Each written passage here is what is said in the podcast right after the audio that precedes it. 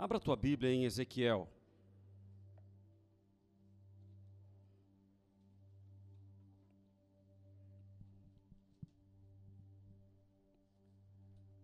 Ezequiel, no capítulo de número 37.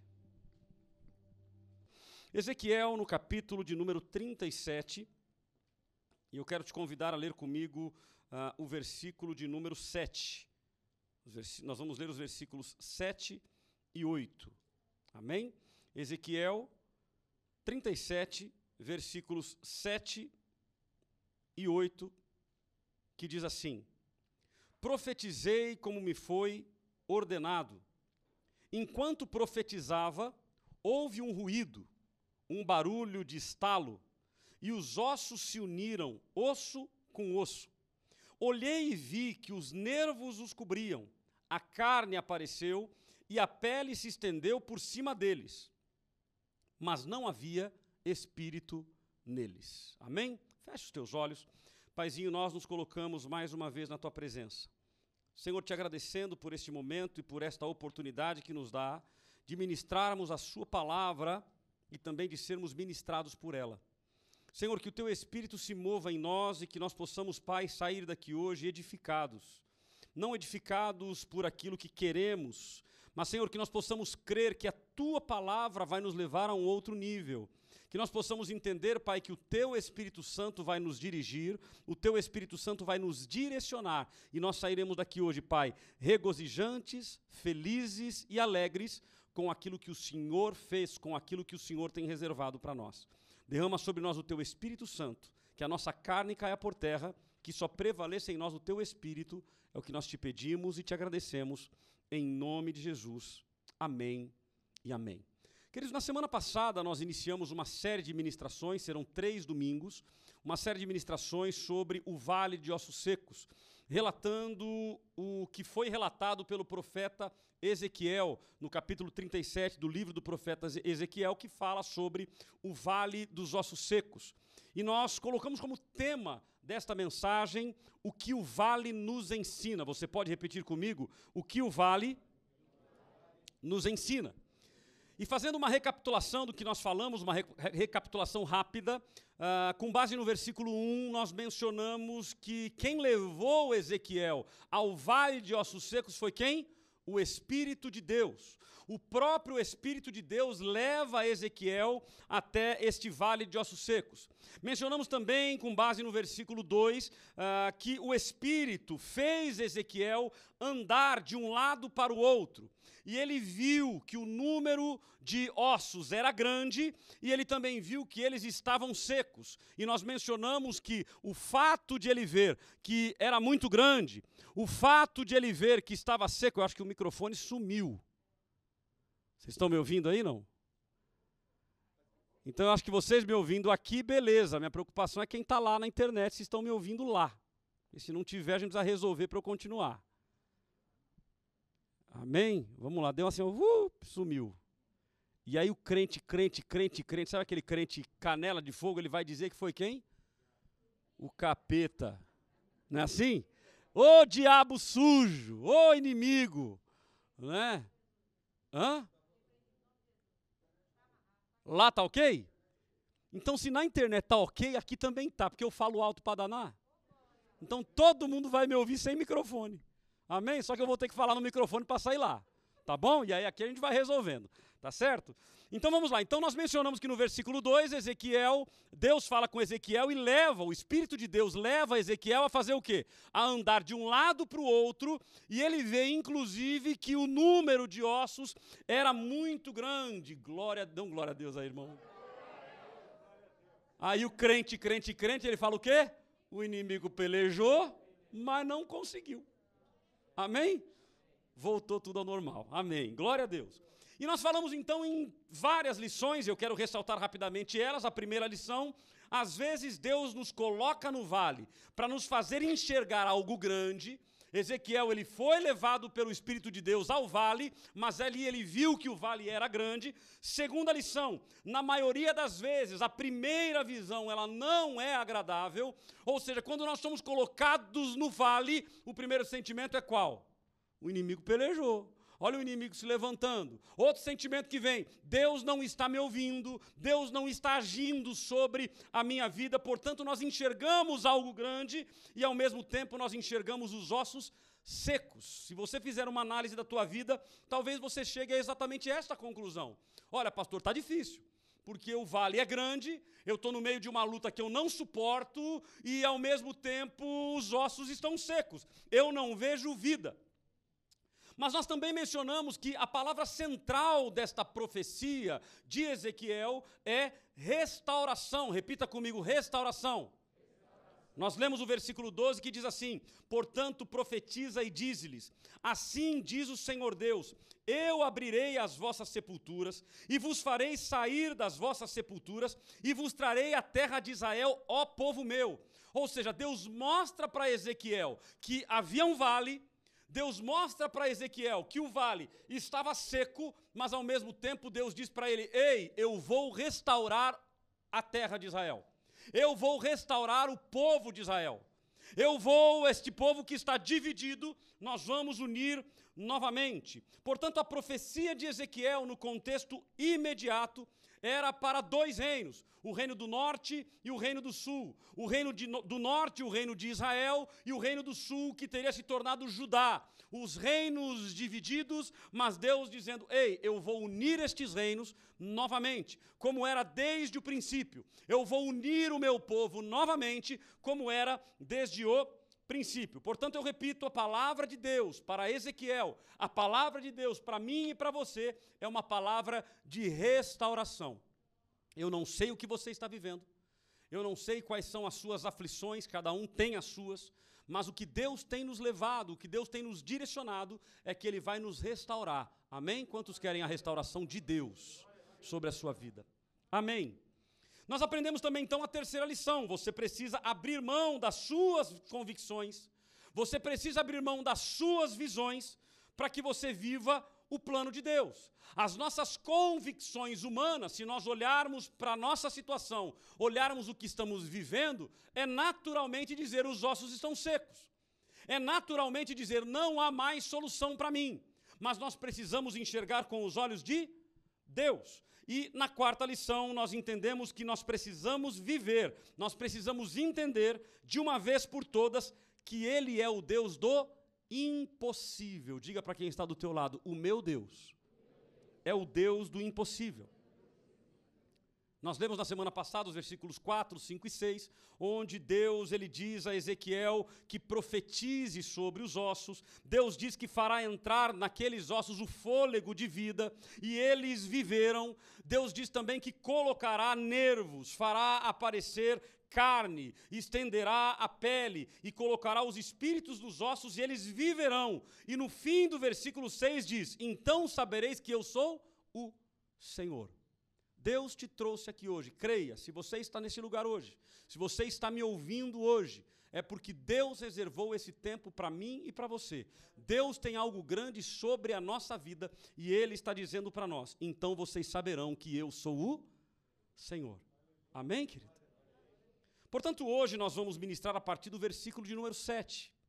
E nós começamos a ver agora o cumprimento das palavras que Deus deu ao profeta Ezequiel. Do versículo 1 ao versículo 6, Deus dá, Ezequiel faz um relato. Ezequiel dá um relato do que ele viu na sua visão. Mas a partir do versículo 7 agora, ele começa a relatar o cumprimento da visão. O cumprimento do que Deus havia dito para ele em visão.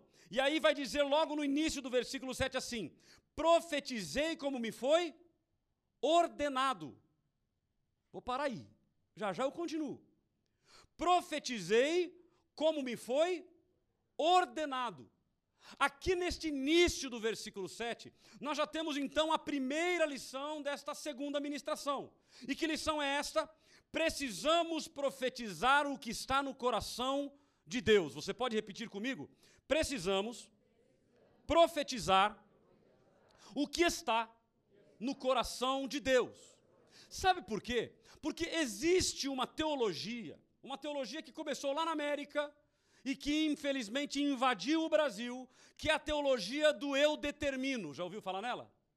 É a teologia que nos faz dar sete voltas no, por volta de uma casa ou de uma pessoa, porque não, Deus vai me dar por terra.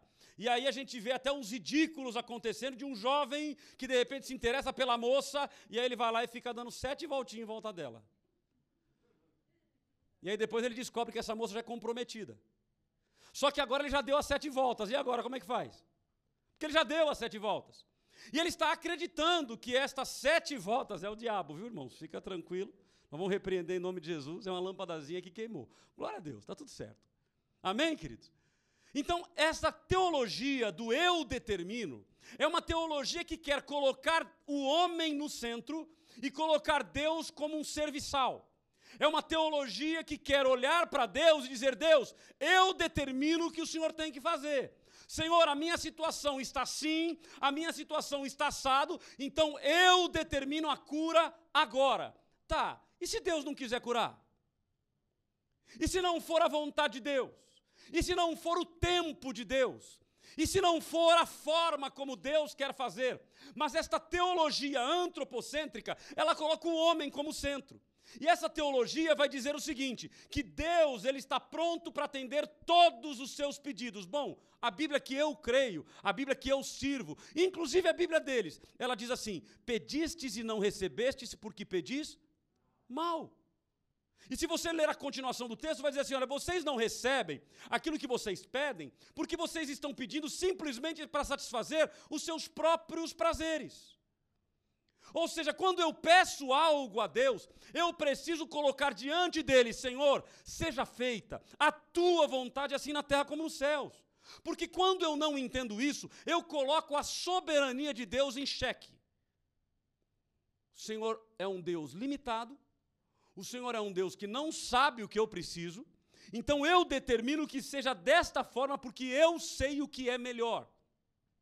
Então veja que passa a ser uma teologia soberba, passa a ser uma oração soberba, onde nós queremos colocar o dedo em riste, ou como se usa aí no jargão popular, colocar uma faca na jugular de Deus, dizendo: Deus, faça do jeito que eu quero. É assim, tá? Porque eu estudei, porque eu já sei o que eu quero, eu já olhei para tal pessoa e é ela que eu quero me casar, e aí por isso que muitos casamentos não dão certo, porque nós começamos a dizer para Deus o que nós queremos.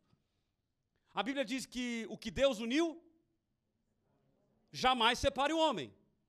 Mas a pergunta que eu te faço é: todos os casamentos que estão por aí, foi Deus que uniu? E essa é a hora que dá um nó, né? Porque por muito tempo nós pregamos errado. Por muito tempo nós olhamos para o Evangelho e falamos assim: não, se a pessoa está casada é porque Deus uniu. Então, se Deus uniu, jamais separe o homem. A pergunta é: foi Deus mesmo que uniu? Porque muitas vezes o casamento ou o relacionamento, ele é unido por vontade humana. Quem aqui já foi sócio de alguém? Já foi sócio de alguém? Amém. Continua sendo sócio hoje? Não? Ué, mas por quê? Não deu certo? Ué, mas não era para dar tudo certo? A sociedade ou a junção não foi feita para que as coisas acontecessem da maneira correta, mas nem sempre acontece da forma que nós queremos. Nós traçamos um caminho, nós traçamos um trajeto, mas Deus não estava com isso no coração dele. Nós colocamos no nosso coração o que era para ser, e não Deus colocou aquilo que era para ser. E nós continuamos fazendo assim. Nós continuamos na nossa vida, no nosso dia a dia, nos unindo com quem não era para unir, ou fazendo coisas com quem não era para fazer, porque nós estamos determinando o nosso caminho. Isto é errado? Bom, isto é normal. Isto é natural. Ninguém se une para errar. Sim ou não? A gente se une para dar certo. Quando nós nos juntamos, inclusive como igreja, nós juntamos para quê? Para que dê tudo certo. Mas é óbvio que boa parte da nossa decisão, ela é uma decisão humana.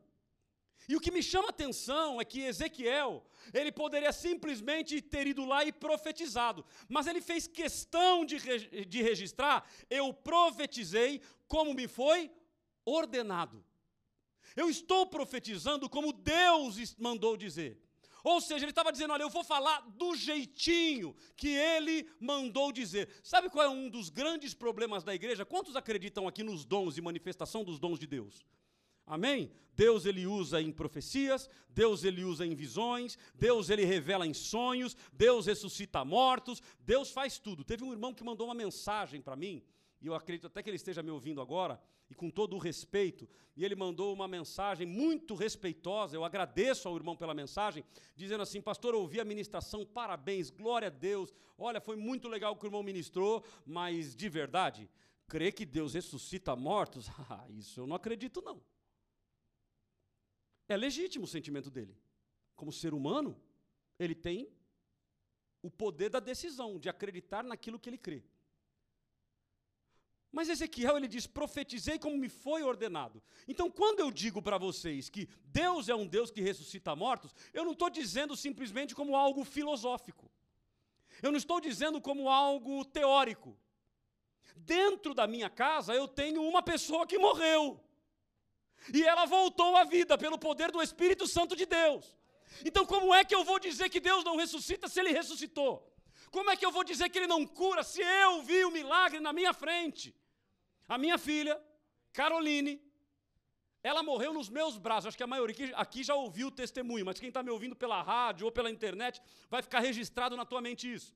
A minha filha, Carol, ela morreu na minha cama. Ela tinha um problema quando pequena de convulsão febril, tomava remédio tarja preta.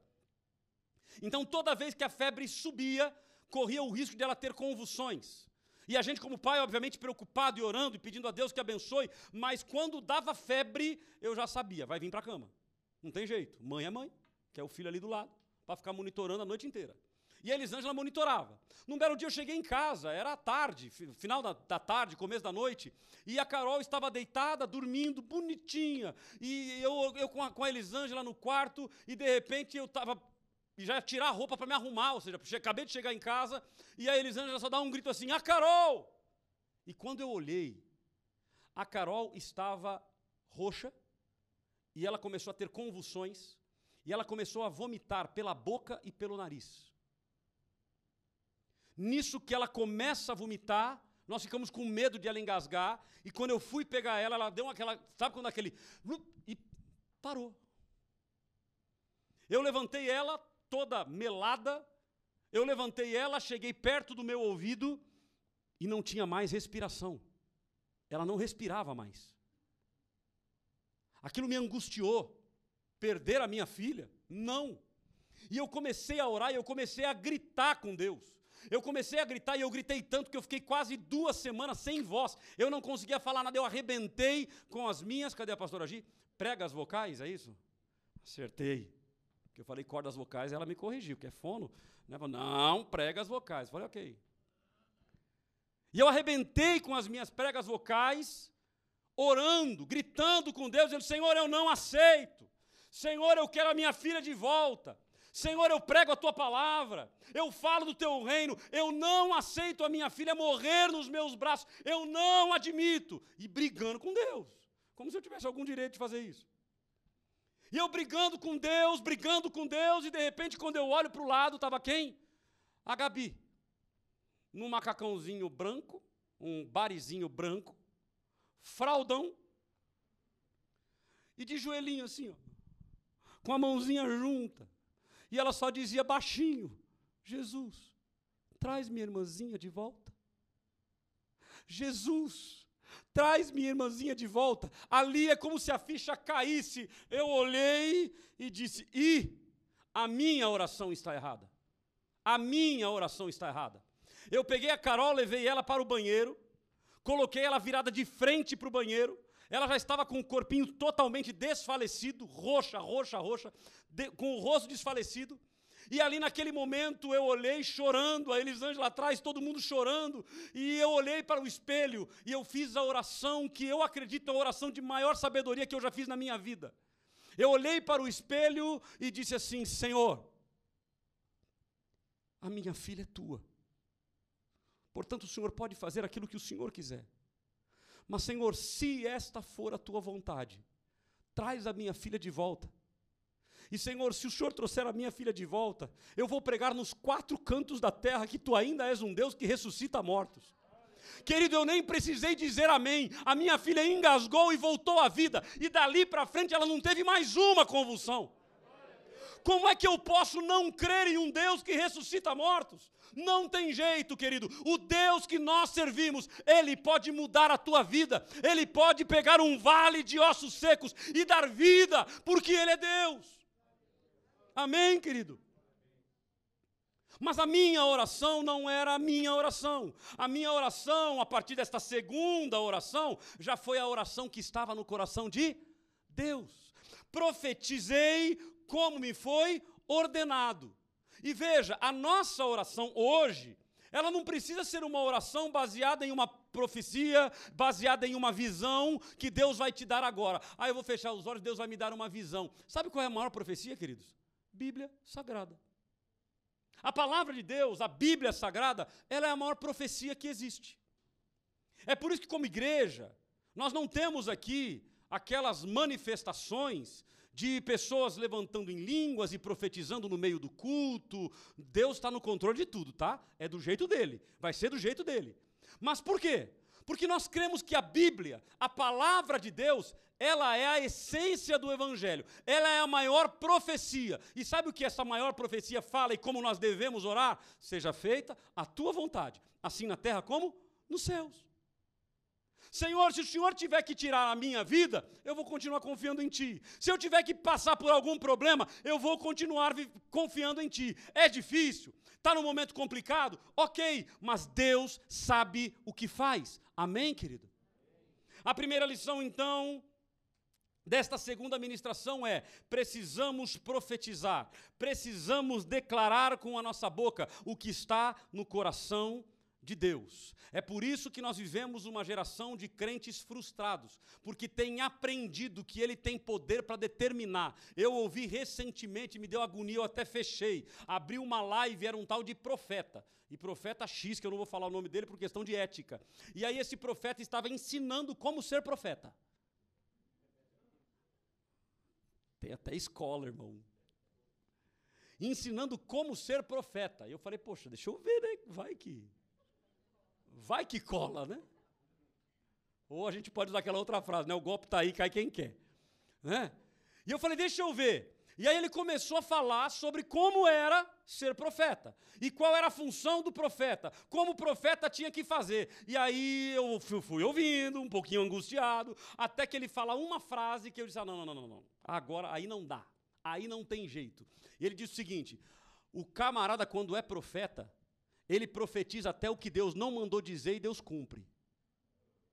E eu falei, como assim? E ele explicou. Ele falou: olha, quem tem o dom de profeta, ele profetiza e Deus faz o que ele mandou fazer. Eu falei, Jesus, que evangelho é esse?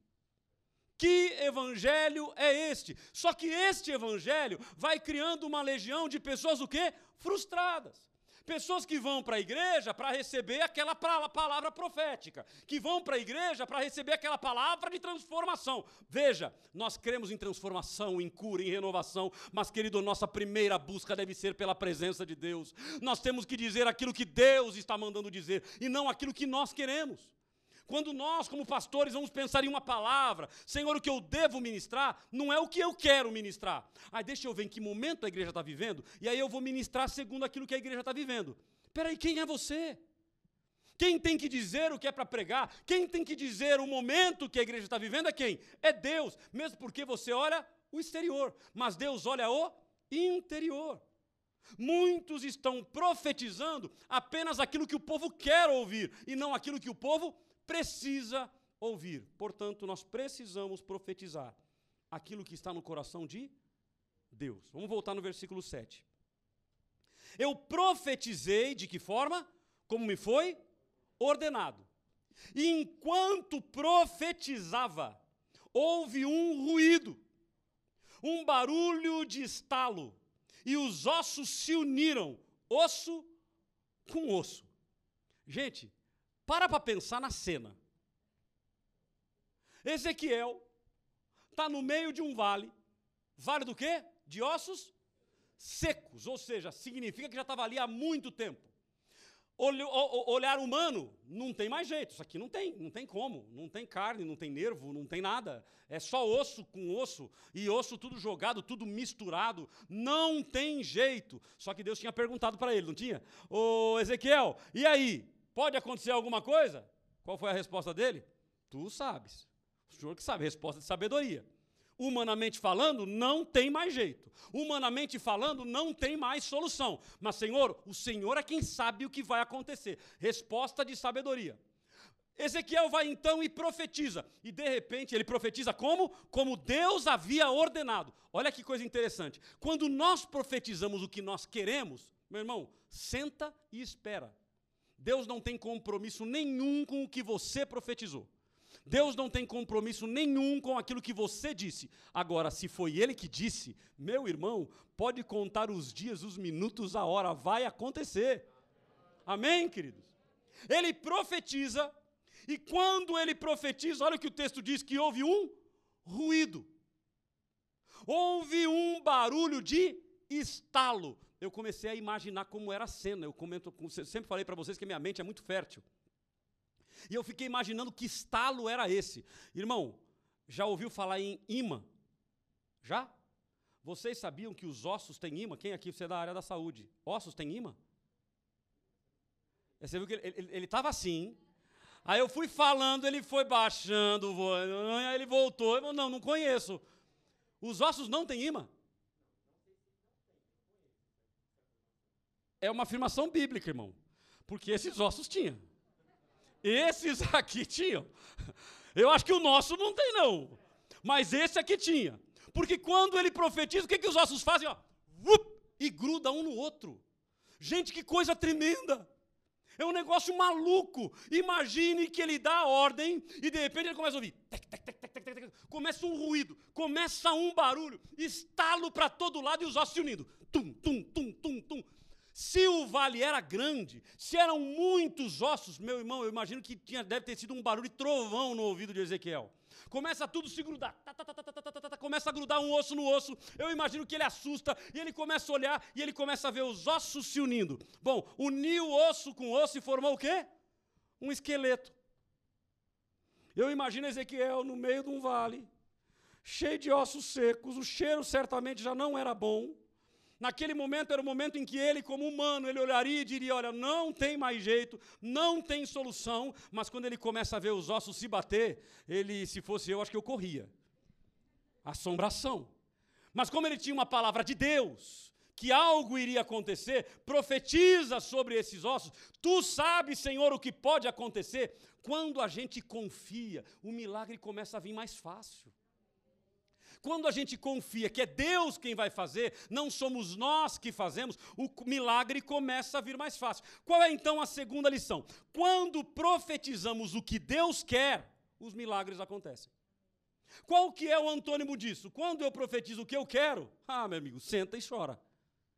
Agora, quando Deus está no negócio, quando é Deus que está construindo o caminho, meu amigo, é o contrário. Você olha e vê ossos secos. Você olha e vê aquele vale que você, humanamente falando, diz: não tem mais condições. Só que quando nós olhamos pelos olhos do Espírito, nós falamos: Senhor, tu sabes o que vai acontecer. O milagre vai acontecer no teu tempo, do teu jeito, da forma que o Senhor reservou para nós. É assim que vai acontecer. Amém? Então, quando nós profetizamos o que Deus quer, as coisas acontecem. O problema é quando nós profetizamos aquilo que nós queremos. Então, veja como é simples. Quando nós profetizamos o que está no coração de Deus, as coisas acontecem. Quando nós profetizamos o que está no coração do Pai, as coisas acontecem simples assim. Então, se eu entendo isso, e quando eu entendo isso, a minha fé, ela amadurece, porque eu começo a entender o seguinte: não adianta eu dizer o que eu quero. E aí eu saio desta fase da frustração espiritual ou emocional. Porque a partir de agora, eu já entendi que vai ser segundo a vontade de Deus. Os níveis de estresse diminuem, porque, Senhor, será conforme a tua vontade. É natural que, como homem, como mulher, como jovem, como adulto, nós queremos acelerar os planos de Deus. Mas guarde isso no teu coração. O Deus que você serve, ele é soberano. Ele age do jeito que quer, através de quem ele quer, no tempo que ele quer. Amém? Esta precisa ser a nossa fé. Pastor, então eu não vou orar mais? É claro que vai. Nós vamos continuar orando, nós vamos continuar pedindo, nós vamos continuar clamando, mas, querido, assine a sua oração sempre. Aprenda isso. Assine a sua oração. Seja feita a tua vontade, assim na terra como nos céus. Deus está no controle de todas as coisas. Vai para o versículo 8. Olhei e vi que os nervos os cobriram, a carne apareceu, e a pele se estendeu por cima deles, mas não havia espírito neles. Querido, a terceira lição, já vou falar direto qual é a terceira lição. O milagre de Deus é perfeito. Repita comigo: o milagre de Deus é perfeito. Amém, querido? Você crê nisso? Porque se nós cremos em um Deus perfeito, o milagre de Deus ele é perfeito. Olha o que Deus faz e preste atenção. Vamos lá. Olhei e vi, versículo 8. Olhei e vi que os nervos os cobriam. Qual é a função primordial de um nervo? Vamos lá. Quem é da anatomia aí me ajuda se eu estiver errado, tá bom? Promover a comunicação entre os centros nervosos, o encéfalo e a medula espinhal. Então, o encéfalo fica aqui na cabeça. A coluna espinhal, ou a, a, a medula espinhal, ela vai de ponta a ponta. E sabe até onde vai? Até a ponta do dedão do teu pé. A medula vai até aqui e os neurônios eles vão até a ponta lá do teu pé. Então os comandos são dados a partir daqui, ó. Então Deus ele vai, ele junta os ossos, depois que ele junta os ossos, que ele faz? Tum! Ele faz aparecer os nervos. Gente, eu fico imaginando a cena de terror que Ezequiel estava vendo. Porque ele vê ossos e de repente ele vem e começa. Tum, e começa a surgir os nervos que conectam todas as partes do corpo. Os nervos, essas terminações nervosas, elas é que vão dar todo o comando para o seu corpo. Ou seja, levantar uma mão, levantar uma perna, virar para um lado, virar para o outro, sai tudo aonde? Daqui, ó. Sai do encéfalo. Sai daqui, vai para o corpo inteiro. Então veja a perfeição de Deus. Ainda tem gente que acredita que nós viemos de uma explosão. Eles têm mais fé que nós.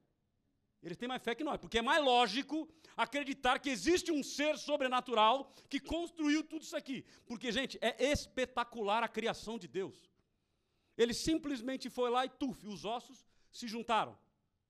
A partir da profecia do profeta Ezequiel, pum, os nervos surgiram. Vamos continuar aqui, ó. É, então, é a comunicação entre os centros nervosos e os órgãos efetores, ou seja, aqueles que fazem o nosso movimento. Os nervos fazem conexões para que o nosso corpo seja capaz, por exemplo, de se movimentar e de responder a diferentes sensações. E olha a importância do nervo. Quando um nervo ele é lesionado, o que acontece com aquele órgão? Para. Se eu lesionar um nervo no dedo, meu irmão, já era, o meu dedo não funciona mais. Eu posso até operar para tentar reconstituir o nervo. Agora, se não tiver a possibilidade de reconstrução do nervo, não há movimento, não há comando que vá para aquele determinado órgão e que faça ele se mexer. Olha a perfeição de Deus. Então Deus faz aqui uma conexão entre os ossos. Os ossos se juntam, mas agora eu vou colocar mais uma camada. Eu coloco os nervos, que é quem vai fazer a comunicação e o movimento. Na continuação do versículo 8: Olhei e vi que os nervos os cobriram e a carne apareceu. A carne aqui não é apenas a nossa carne, nós estamos falando aqui de músculo. Ezequiel estava falando dos músculos. E qual é a função chave da carne? Qual é a função chave dos músculos? Eu relacionei aqui cinco itens, rapidinho. Primeiro, estabilidade corporal. Ou seja, o osso está lá. Mas se não tiver os músculos para dar tensão, para dar o volume, não serve. Então Deus vai lá e coloca carne, estabilidade corporal, produção dos movimentos, ou seja, os neurônios dão ordem e a partir dali os músculos é quem dão o movimento. A manutenção da temperatura corporal. Você pode ver que é mais gordinho, não sente tanto frio. Porque a carne segura, ele tem mais carne. Amém? Tem gente que é o templo do Espírito Santo, tem alguns que estão querendo virar catedral. Amém? Então a carne segura temperatura corporal, preenchimento do corpo, ou seja, dar sustentação ao corpo. E por último, auxílio nos fluxos sanguíneos, ou seja, o músculo, a carne, vai auxiliando em todo o fluxo sanguíneo do corpo. Olha a perfeição de Deus e o que Deus estava fazendo com a, a vista de Ezequiel. Ele vê ossos secos, óculos que não têm nenhuma possibilidade de se movimentar uma vez que ele junta os ossos, ele coloca agora os nervos, que é quem vai se comunicar do encéfalo com todo o seu corpo, dando as ordens de como se movimenta.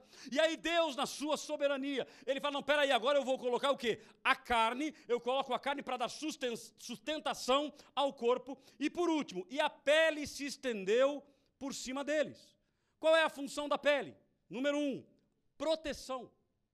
Ela protege os órgãos internos contra agressões físicas, substâncias químicas, bactérias. Olha a perfeição do Deus que você serve. E eu já quero fazer uma consideração antes de continuar. Este Deus que é tão perfeito, você acha que o teu problema é alguma coisa para ele? O teu problema não é nada. O Deus que ressuscita mortos, o Deus que fez isso com um vale de ossos secos, ele pode restaurar a tua vida hoje. Amém, querido? Agora ele vai restaurar hoje? Não sei. Eu não vou profetizar o que eu acho. Eu vou profetizar aquilo que Deus mandou profetizar. Amém? Proteção, controle de calor, isolamento, ou seja, fornece defesas imunológicas. Quarta função da pele, a percepção, ou seja, há também neurônios ou questões sensoriais na pele que nos faz sentir calor, frio, um toque, dor, pressão. Pega o teu braço e dá uma apertadinha assim, ó. Você mesmo. Esta percepção, ela é percebida aonde? Na pele. Primeiro a pele sente. A pele é quem vai decidir o que é liso, o que é áspero, o que tem algum relevo, está tudo na pele. Gente, a perfeição de Deus é algo maravilhosa. O Deus que nós servimos, ele é tão tremendo que ele é quem fez, é ele quem dá a vida, é ele quem ressuscita mortos, é ele quem transforma o teu problema, que para você pode ser grande, mas para ele, ó, é apenas um sopro. Portanto, a terceira lição que o vale nos ensina é: o milagre de Deus, ele é perfeito. Se o milagre de Deus é perfeito, e se o Deus que nós servimos é um Deus perfeito, o que você está passando, acredite, está no controle de Deus. Amém? Pastor, mas está difícil. Está no controle de Deus. Pastor, o senhor não entendeu. Está impossível suportar. Está no controle de Deus. Mas, pastor, por que, que Deus permitiu eu passar por isso? Eu não sei, está no controle de Deus. Amém, querido? Deus está nos chamando ao amadurecimento da nossa fé. Entender que tudo está no controle dEle. Entender que Ele está agindo na minha e na sua vida, até naqueles momentos em que nós dizemos assim: ei, não dá, é impossível. Eu não tenho mais como suportar. A própria Bíblia, olha como a Bíblia é maravilhosa e ela é a nossa maior profecia. Já passou pela sua cabeça de que, olha, estou no meu limite? Dá um sinal com a sua mão. Eu já, olha, é mão, é pé.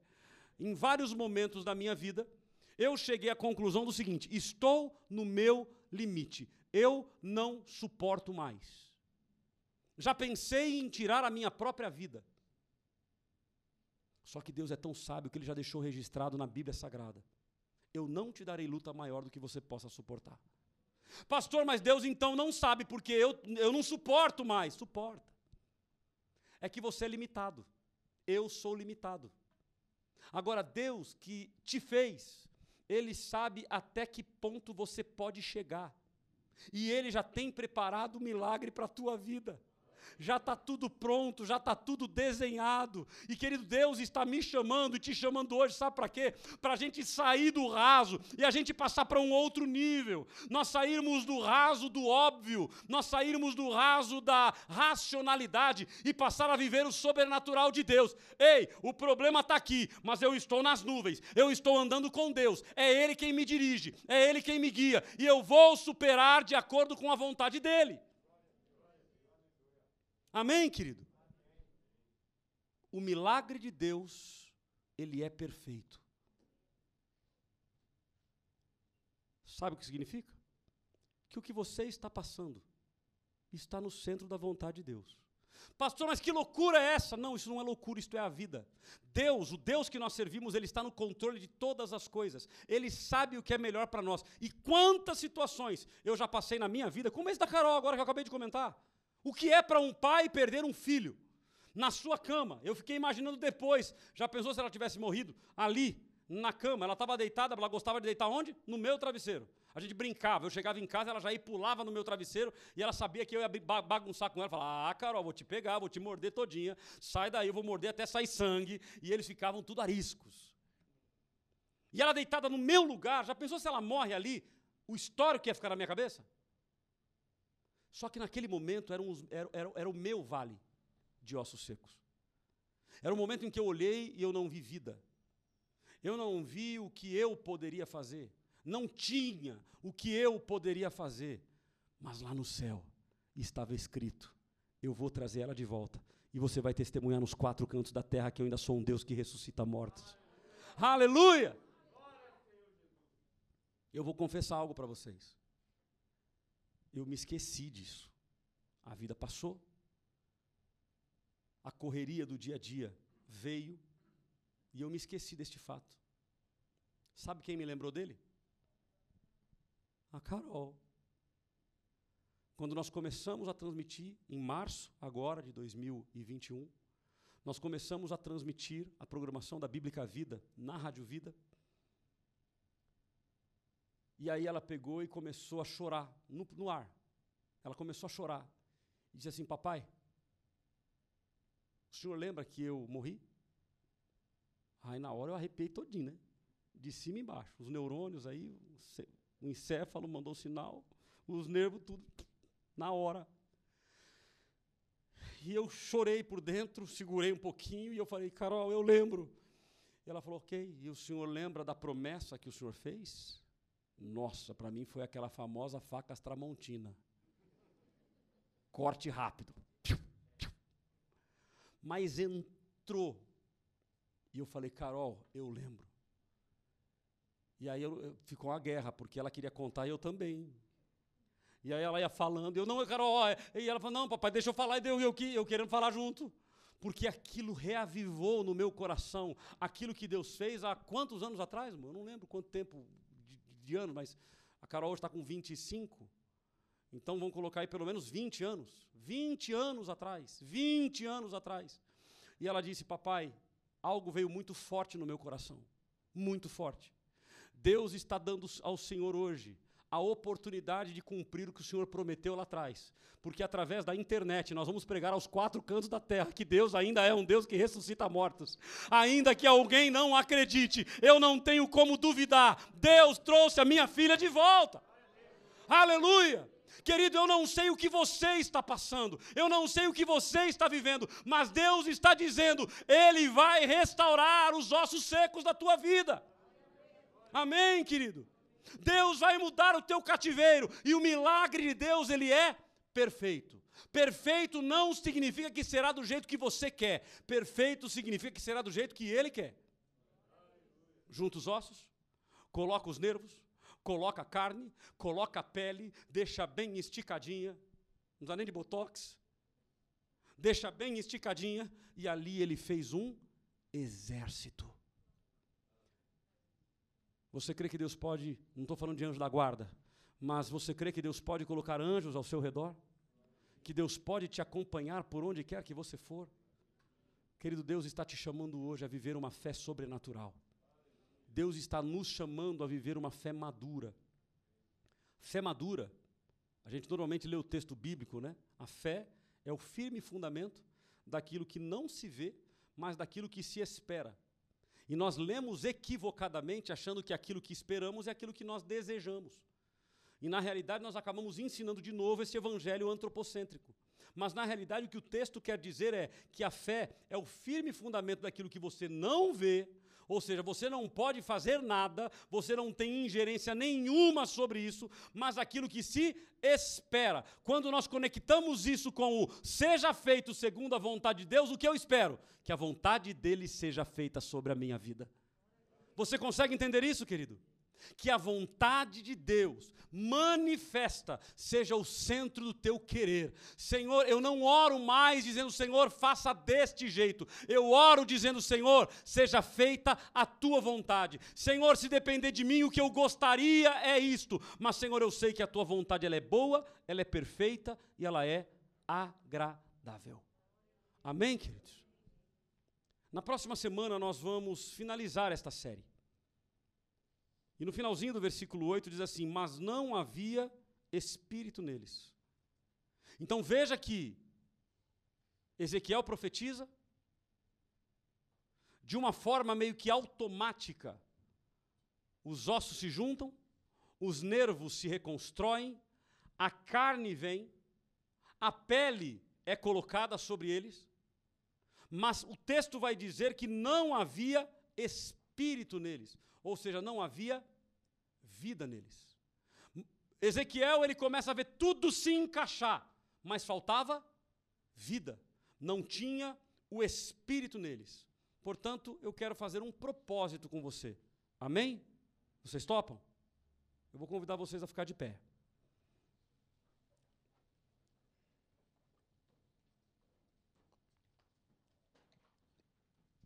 Preste atenção. Deus tem insistido conosco sobre um novo tempo. Deus tem falado conosco que Ele tem algo novo para nós. Deus tem nos levado a ministrações que falam sobre o sobrenatural de Deus, sobre aquilo que Deus vai fazer, um novo nível de relacionamento com Ele. Deus tem nos levado a tempo de santificação, tempo de consagração tempo de oração. O que Deus tem nos levado é a entender que não somos cristãos ou não devemos ser cristãos nominais. Ou seja, cristão que tem nome de cristão, mas que ele liga a chavinha para ir para a igreja no domingo de manhã, e aí quando ele sai do culto, ele desliga a chavinha de novo e fala: domingo que vem eu estou de volta na igreja.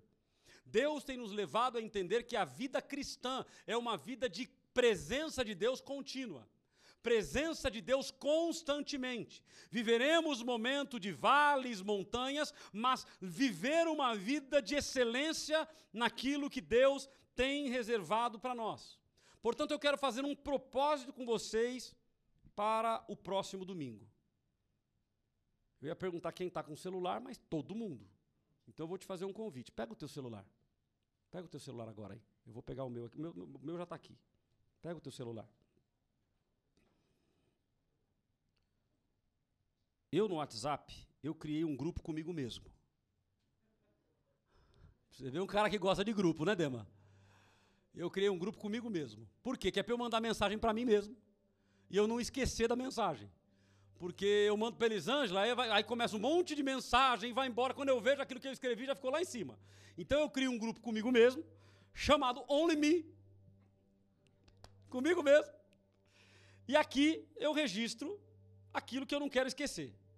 Então, faz do jeito que você quiser, aí bloco de notas, faz o que você quiser. Mas eu queria te convidar agora a escrever aí o que tem sido o seu vale. O que é o teu vale de ossos secos? O que tem sido o teu momento que você diz, Senhor, eu não vejo caminho, eu não vejo solução, eu não sei para onde ir.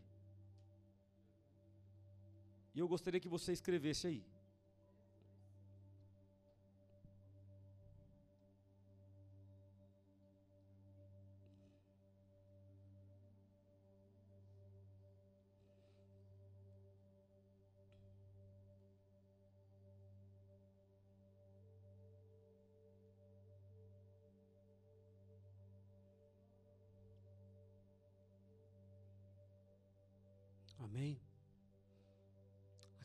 Que você tem orado, aquilo que você tem clamado,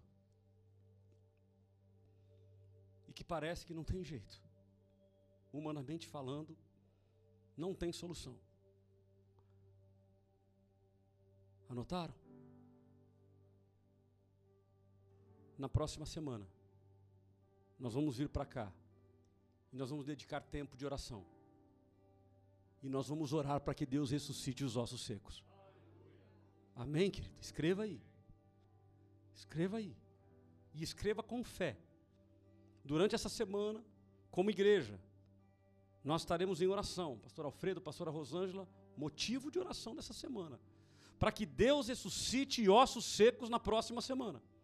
Nós vamos vir para cá, nós vamos ministrar a continuidade dessa ministração, mas nós investiremos tempo de oração, tempo de joelhos dobrados.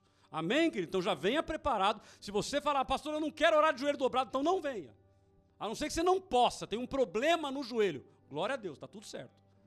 Está tudo certo.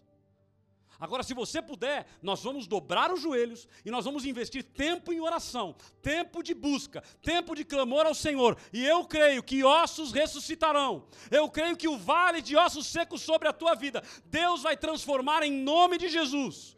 O texto diz, nós vamos falar sobre isso na semana que vem, que os ventos sopraram dos quatro cantos da terra. Aleluia! Que semana que vem este seja o lugar onde haverá o manifestar da glória de Deus. Que o vento dos quatro cantos da terra venham sobre a tua vida. Se é problema de restauração de casamento, Deus vai restaurar. Se é problema de restauração de vida profissional, Deus vai restaurar a tua vida profissional. Se é problema de vida ministerial, Deus vai restaurar a tua vida de intimidade com o Pai. Deus vai mudar o seu cativeiro. Amém, querido? Que nós possamos crer nisso que a nossa fé possa estar firmada nele, em nome de Jesus. Fecha os teus olhos. Paizinho querido, nós nos colocamos na tua presença. Pastor Sidney, já venha para cá. Nós nos colocamos na tua presença. Senhor, pedindo a ti, Pai, que o teu Espírito Santo ele venha sobre nós, ele venha sobre os teus filhos. Senhor, o Senhor sabe a necessidade de cada um. O Senhor sabe, Pai, o que cada um está vivendo. Senhor, o Senhor sabe o que cada um anotou. E, Senhor, que esta anotação já seja, Pai, um sinal. Que esta anotação já seja, Pai, uma demonstração do teu mover sobre a vida deles. Pai, que já seja um sinal ao reino espiritual, Pai, de que o Senhor vai transformar a vida deles. E semana que vem, Pai, será um dia marcante para esta igreja. Será um dia marcante, Pai, porque que nós vamos entregar diante de Ti as nossas dificuldades, Senhor, as nossas opressões, Senhor, aquilo, tudo aquilo, Pai, que tenta nos roubar da Tua presença, Senhor, estará entregue diante de Ti. Pai, derrama sobre os Teus filhos o Teu Espírito Santo, Pai, e molda-nos para a honra e glória do Teu nome, em nome de Jesus, em nome de Jesus, em nome de Jesus.